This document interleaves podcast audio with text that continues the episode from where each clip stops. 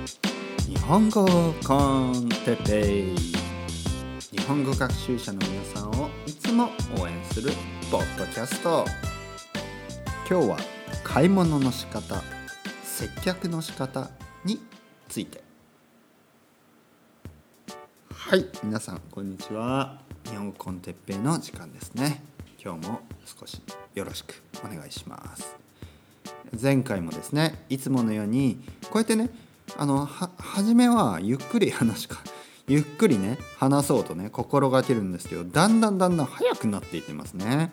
特に前回のように、えー、前回何だかな？えっ、ー、とアンチツーリズムについて、ね、ちょっとあの 内容が内容なだけに、ね、内容が内容なだけに少しね早くなってしまいました。早く話してしまいました。ね、なのでかなり上級者向けだったかもしれない。うん。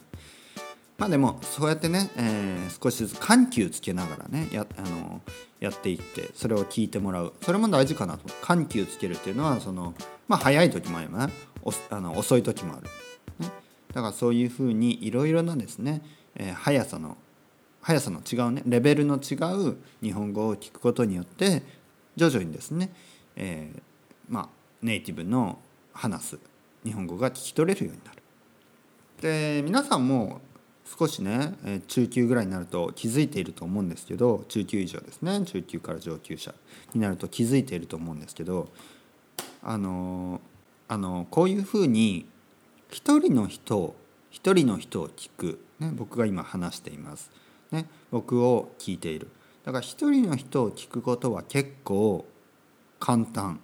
だとしてもあの日本人同士がバーってね2人とか3人とかで盛り上がってね話していると全然わからなくなる、ね、こういうのがやっぱりあるんじゃないですか？僕も同じようにスペイン語をねマンツーマンであの マンツーマンというか、まあ、一人一人一人の人とですねあの話す時はなんか結構簡単っていうか、まあ、スムーズにいくんですけどグループになってね特にスペイン人同士スペイン人同士が2人3人とかでバーって盛り上がっているとそれを聞いていてもねやっぱりよくわからない。うん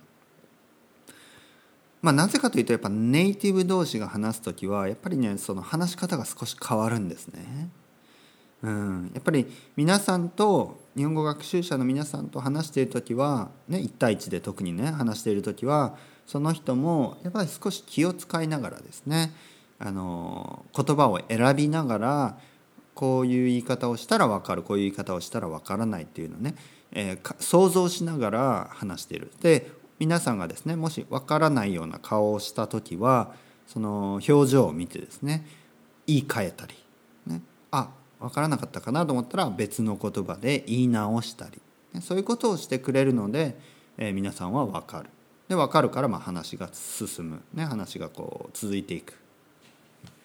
ただですねネイティブ同士の場合はあのそういう心配がほとんどないのでもしくはですね僕が友達と話す時はあえてですねあえて僕と友達にしかわからないようなね昔の話をしたり、ね、その昔のネタ、ね、ネタというのは昔よく使ってたようなそういう冗談みたいなねそういうのを間間に挟んでいったり、ね、そういうふうなことをするとあの分からないんですやっぱり。あのまあキーワードっていうかねそのなんか今までずっと一緒に過ごしている友達だからこそあの話使える話し方とかボキャブラリーっていうのがたくさんあるんですね。でそう何語でもそうだと思いますけどね。でそれに全然ねその知識のない、ね、前知識、ね、前提がない前提となる、ね、その会話の前提となる知識がない人があのそこにポーンとね放り込まれてもやっぱりわからない。だからそれは当たり前のことですね。なのであんまりこう心配しないでください。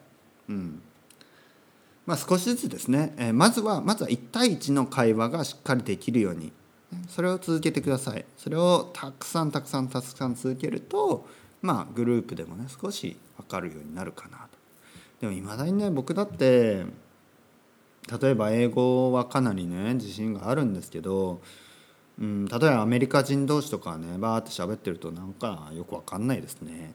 うん、なんでかなやっぱり何について話してるかもよくわからないんですよね。まあ多分そのアメリカの自分の州のねことの話とかをしてるんですかねなんかなんかあまりに聞いたことない単語が多すぎて、まあ、地名とかなのかもしれないですけど、ね、なんか 全然ついていけないですよねだからああなんかアメリカのこと話してんだなってぐらいで、ね、イギリス人の場合はまあもう少し分かりますけどね。なんでかな？まあロンドンに住んでたこともあるし。うん。まあまあそういうやっぱ知識が多いですよね。知識が。ね、あとはその文化に対する理解度。ね？えー、僕はいまだにですね、えー、こうイギリスのテレビ。イギリスのテレビが好きなんでイギリスのテレビとかねドキュメンタリーとかねシリーズとかね結構そういうのを見るんですけど、まあ、それによってまあ知識がねある程度あるので分かる。アメリカのことはねもちろん分かりますよ。アメリカのねあの最低限のね知識はあります。でもやっぱアメリカは広いのでねアメリカ広いですからもう僕にとってはどこがロサンゼルスなのかどこがサンサンフランシスコななんかなイメージは何だろう、うん、あこんなサンディエゴとかねあの辺、うん、こんな感じとか思うけど多分違うんでしょうね。多分僕が思ってるイメージとね実際は違うと思いますね。ニューヨークだってそうと思いますね。僕行ったことないんで。ニューヨークだってあのね僕の弟義理の弟ね。僕の弟義理の弟は住んでますけどうんなんかなんか違うらしいですね。やっぱイメージと実際は。ね。だから、まあ、例えばニューヨーニューヨーカー同士がね2人とか3人とかで話していると僕はよく分からなくなると思いますね。やっぱりこの知識が必要です。ねえー、特にその自分の知らない国の人同士がね話しているとあのその言葉は分かったとしても内容がね絶対分からないと思います。うん、まああんま心配しないでください。ねえー、僕がね九州のね大分の人同士で話してたら多分皆さん分からないと思います。まあ、鉛もあるしね鉛もあるしあと話してる内容がすごいねローカルネタだったりするのであとは昔話ね昔話。小学校の時の話とか、ね、昔見てたテレビとか昔してたゲームとか、ね、昔見て読んでた漫画とか。でそういうものの話がポポポってねランダムに入ってくるんでもう皆さんわけわかんなくなると思います。でも分かる必要もないしねとりあえず。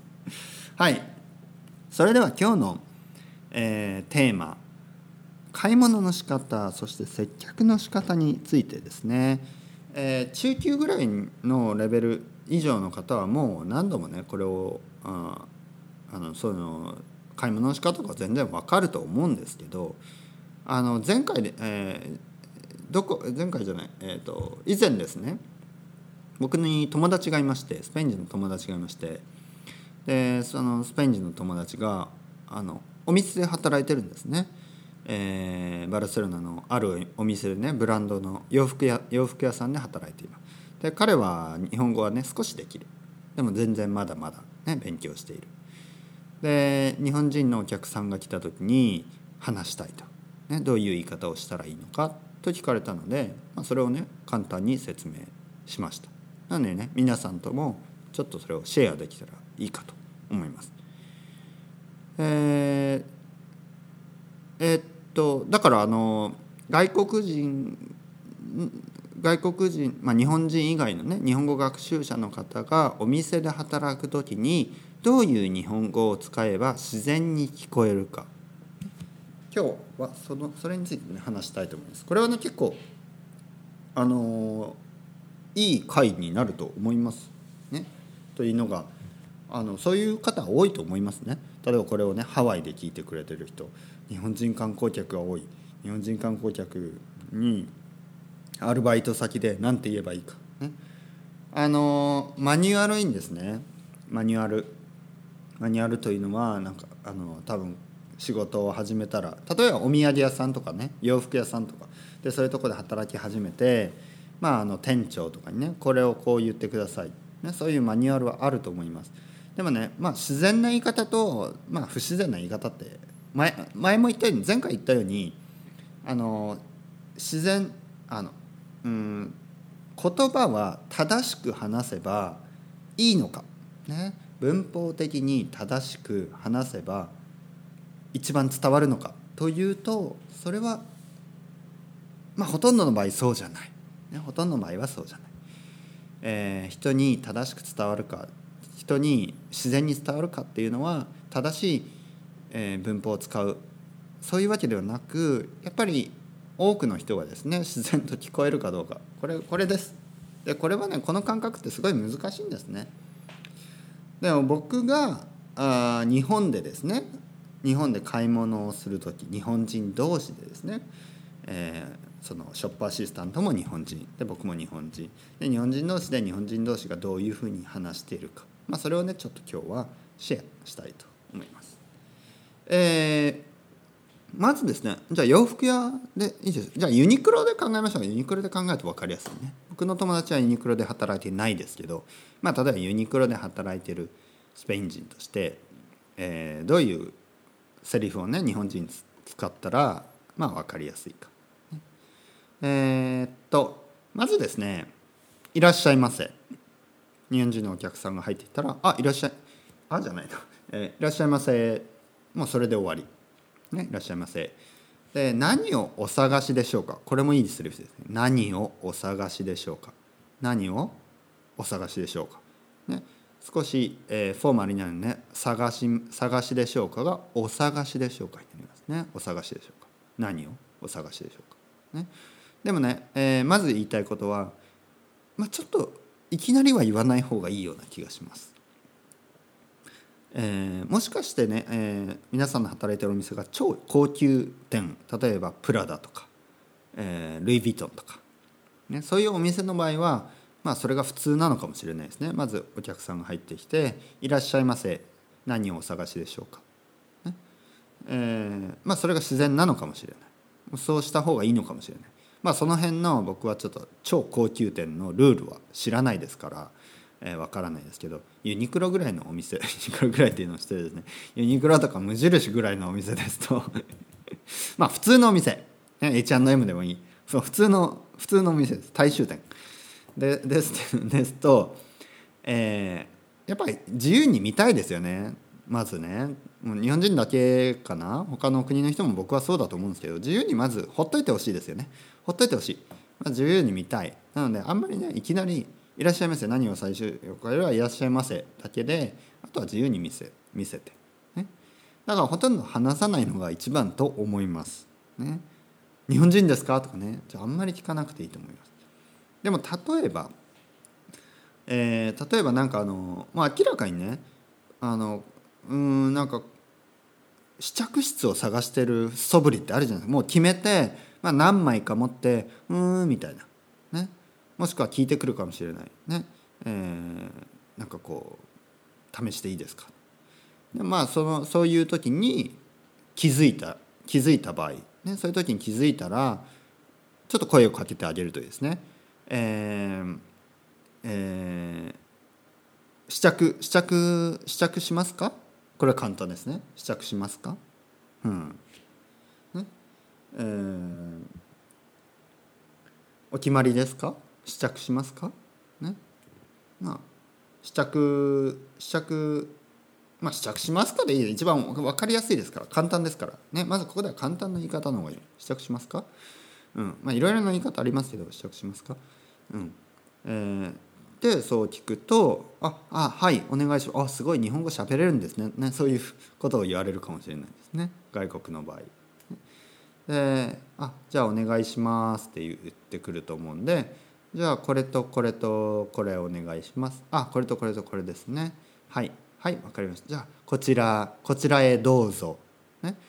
あの英語をそのまま直訳してね follow me をね直訳してねなんか、えー、訳して follow me を訳してなんか私についてきてください。ね。ちょっとそれ変です。ね。こちらへどうぞ。ね。こちらこちらへお願いしますとかね。あこちらへお願いしますとか。こちらへどうぞ、ね、あえー、じゃあ試着室へ向かいます、ね、そのその辺がいいですよね。じゃあ試着室へ向かいますとか。こちらへどうぞとかね。こちらへお願いしますね。じゃあ、えー、あちらに試着室があります、ね、とか。まあいろいろそういう言い方。いろいろな言い方があります。でも私についてきてくださいはちょっと変ですよ。そんなこと日本人同士は絶対言わない。私についてきてください。でで、えーと、試着室に行ってじゃあはいこちらですね。はいこちらでお願いしますっていうのがですね。はいこちらでお願いします。そしたら、えー、やって、えー、でまあ出てきたら「あいかがですか?」とかね「サイズは良かったですか?」これが自然ですね「サイズは良かったですか?」とかね、えー「大丈夫でしたか?」簡単ですよね。簡単な単語簡単なフレーズを使った方が自然です。大丈夫でしたか、ね、大丈夫ですか？じゃなくて大丈夫でしたか、えー、サイズはいかがでしたか、ね、過去形の方がいいですね。もう終わったことなんで。サイズはいかがですか？あサイズはいかがですかは今まだ着ている時にねこうやって着ながら「あサイズはいかがですか?」ねもうカーテンの向こうにねいるお客さんに向かって「サイズはいかがですか?」サイズはいかがですか？ね、これぐらいはいいです。でももう出てきたんだったらサイズはいかがでしたか？もう過去になります。うん、そして出てきて「うんこれの M サイズありますか?」とかね「これの S サイズありますか?」とかね「これの L サイズありますか?」とかね「これの赤ありますか?」とか「これの青ありますか?」ね「これの黒ありますか?」でで僕この間僕の友達にも言ったんですけどこういう時にですね、えー、会話日本語の会話、ね、だから交互体話し言葉でで話し言葉の場合あの和とかがとかねそういう、えー、なんていうの？なんていうのかな？助詞？を省略することが多いです。ね。赤ありますか？とか青ありますか？とか赤はありますか？青はありますかなんですけどこれ赤ありますか？とかこれ青ありますか?」とかね。なんか「和」とか「が」を省略することが多い。で考えてみたら自然ですね。そっちの方が。ね。あこれのボーダーありますか？とか。これのストライプありますか？とかね。日本語だと横の棒横のストライプのことをボーダーと言って縦のストライプのことをストライプと言いますね。英語だと両方同じですけど日本語だとね。これのストライプありますか、ね、これの M ありますか？ね。これの M はありますかじゃなくてこれの M ありますか？これの S ありますか？ね。えー、自然に話そうとしたらそっちの方が僕僕は多いと思いますけど皆さんの日本語の先生はね違うことを言うかもしれないですけど僕は本当にそっちの方が自然だと思います。うん。ね。えー、例えば「トイレどこですか?」とかよく言いますよね「トイレどこですか?」「トイレはどこですか?」だけどトイレどこですか、ね、コンビニあります？近くにコンビニありますか？近くにコンビニはありますか？だけど近くにコンビニありますか？うん全然自然です、ね、僕は全然悪悪いとかいいとかじゃなくてほとんどの人が分かるしほとんどの人がそうやって話すっていう事実があるので、ね、それをいいとか悪いとかそういうことを言ってることがその何て言うの？違う。と思うんですね。まあとにかく買い物の仕方ね、えー、接客の仕方。まあ実際接客の仕方ですか？したね 今日話したの。で買い物の仕方。買い物の仕方は日本日本で買い物をする場合ですね。これも簡単です。あの日本語でね、えー、言ってください。例えばユニクロに行ってね「いらっしゃいませ」って言われてね。で「あすみません。T シャツはどこですか?」すみません T シャツはどこですか？すみません T シャツどこですか？でもいいですね。すみません T シャツどこですか？うん。じゃあ T シャツあ T シャツはあちらです。って言われてこっち T シャツ見に行ってあありがとうございます。って言ったら普通お店の人はもうどっか行っちゃうんだよね。して決まったら試着室ありますか、ね、試着できますか？とか聞いてください。そしたらあああちらです。で試着終わったらあサイズはいかがでしたか？って聞かれるんであ大丈夫です。ありがとうございますじゃあこれとこれとこれお願いします。そしたら「ああちらでお会計をお願いします」「あちらでお会計お願いします」って言われるんでそのキャッシャーね行ってそこでお金を払って。あのまあ日本で買い物はねはっきり言って簡単です。皆さんも分かってるようにもうシステムがですねもう出来上がっちゃってるんでもうどこに行ってお金を払うとか分かりやすいしこっちだとですねあのお店に入ってるの結構分かりにくいんですよ。なんかあのえこれこれ持ったまま上の階行っていいのとかね下の階行っていいのみたいな分かります？結構ねなんかシステムが分からない。でも日本の場合は簡単ですよ。もう本当にね至る所に矢印があってあちらみたいにね。もうすぐ分かります。ほとんどの店はどこで払うかすぐ分かると思います。試着室も分かりやすい。僕は日本人だからかな。そんなことないでしょ。なので、まあ、買い物はねそんなに難しくないかなと思います。なんかこういう話もね少しずつこれからも続けていこうと思います。それでは皆さんまた。 Chao chao hasta luego。